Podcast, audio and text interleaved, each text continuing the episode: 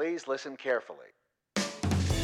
Hello, and welcome to Caveat Realtor with Virginia Realtors, where we discuss the real issues that realtors face. I'm John Haley. And I'm Sean Oak. Remember, Caveat Realtor is meant to provide general legal information. The information, forms, and laws referenced in this episode are accurate as of the date this episode is first released. Nothing we discuss should be considered as legal representation or legal advice. Hey, John, how's it going? Hey, Sean, I'm doing well. How are you doing? I'm good. Hey, I have a question for you.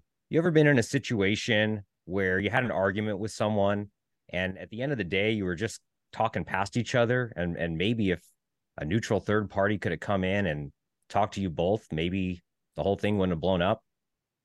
You know, funny you should mention that. It happens to me regularly, and I always yell out, "Is there an ombudsman in the house?" Um, so far, no one has said yes, um, but you know, fingers crossed, it'll happen someday. So, funnily enough, our topic today is ombudsmen, and specifically the role of the professional standards ombudsman. For many of you out there, you may be hearing the word ombudsman for the first time and wondering what does ombudsman even mean? That's a great question, John. So, an ombudsman is a neutral third party who facilitates communication between two disputing parties. For our purposes, either two realtors or a member of the public and a realtor.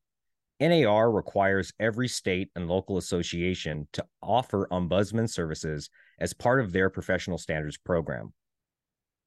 An ombudsman can play a key role in resolving disputes before they get to the point of a formal hearing and possible sanctions. At Virginia Realtors, we offer the services of an ombudsman when we receive a complaint that a member violated the Code of Ethics. Once we receive an ethics complaint, one of the first things we do is ask the complainant if he or she would like to utilize the services of an ombudsman to help resolve the dispute before forwarding the complaint to a grievance panel. Our ombudsman program is 100% voluntary, and often complainants decline the services of an ombudsman and choose to pursue the formal complaint and hearing process. Complainants do not have to utilize an ombudsman, but there is no downside or harm in trying to settle a case with an ombudsman. Even if the case does not settle through the ombudsman process, the complainant can still pursue the case through the formal process. Ombudsmen are trained by Virginia Realtors in a variety of dispute resolution skills and techniques. If a complainant agrees to utilize an ombudsman, the ombudsman will call the complainant and explain the process, listen to the complainant's concerns, and try to determine the desired outcome. Then, if the complainant agrees, the ombudsman will call the respondent. On the call with the respondent, the ombudsman will introduce themselves and explain their role. The ombudsman will explain to the respondent the complainant's concerns and desired outcome and attempt to cultivate a resolution. Depending on the situation, the ombudsman may also call the respondent's managing broker, as NAR recommends getting the broker involved early on or at least making the broker aware of the complaint. An ombudsman may be able to help the parties reach a resolution with just a few phone calls back and forth between the parties, and sometimes it may take several phone calls back and forth. The role of the ombudsman is to be a neutral third party to relay information and help the parties reach their own solution.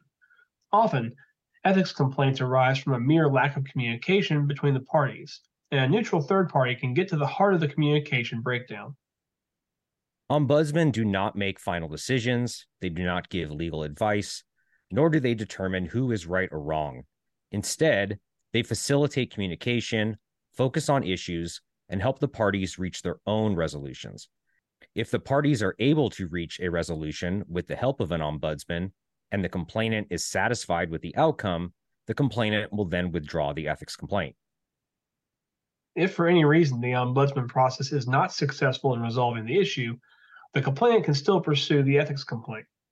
Any filing deadlines are continued for the period during which the ombudsman services were utilized. In the event there is no resolution, the ombudsman can also direct the complainant to other authorities if applicable, such as the Virginia Real Estate Board. Ombudsman services are completely confidential, and anything discussed during the ombudsman process cannot be used in a later hearing. Additionally, the ombudsman cannot be called as a witness in an ethics hearing on the same matter. So there really is no downside to trying to resolve a case with an ombudsman. If the case is settled with the ombudsman, then the parties avoid the hassle of a formal hearing. And if the case is not settled with the ombudsman, then the parties merely delayed the hearing for a few days while they attempted to utilize the services of a trained individual to resolve their issue. We hope that you never find yourself in a position where you are the complainant or the respondent in ethics case. However, if you do find yourself in such a position, please seriously consider the services of an ombudsman. Caveat Realtor is a weekly podcast with episodes released every Tuesday. Our podcast is available for streaming through iTunes, Spotify, and Google Play. Subscribe to our podcast to get automatic updates when we have new episodes, and please rate us. Remember, members of Virginia Realtors have access to our legal hotline where we can provide you with legal information. You can access the legal hotline on the Virginia Realtors website under the Law and Ethics section. Make sure you're logged in to see this page. Although the members of this podcast are attorneys, the legal information in this program is not a substitute for personalized legal advice from an attorney licensed to practice in your jurisdiction. The information provided by Virginia Realtors is general reference work as a public service and does not constitute solicitation or provision of legal advice. We provide this general legal information on an as is basis. We make no warranties and disclaim liability for damages resulting from its use. Legal advice must be tailored to the specific circumstances of each case, and laws are constantly changing. The information provided in this program should not be used as a substitute for the advice of competent counsel. This has been a production of Virginia Realtors, copyright 2023. This podcast features the song Please Listen Carefully by Jahzzar, available under a Creative Commons Attribution Share Alike license.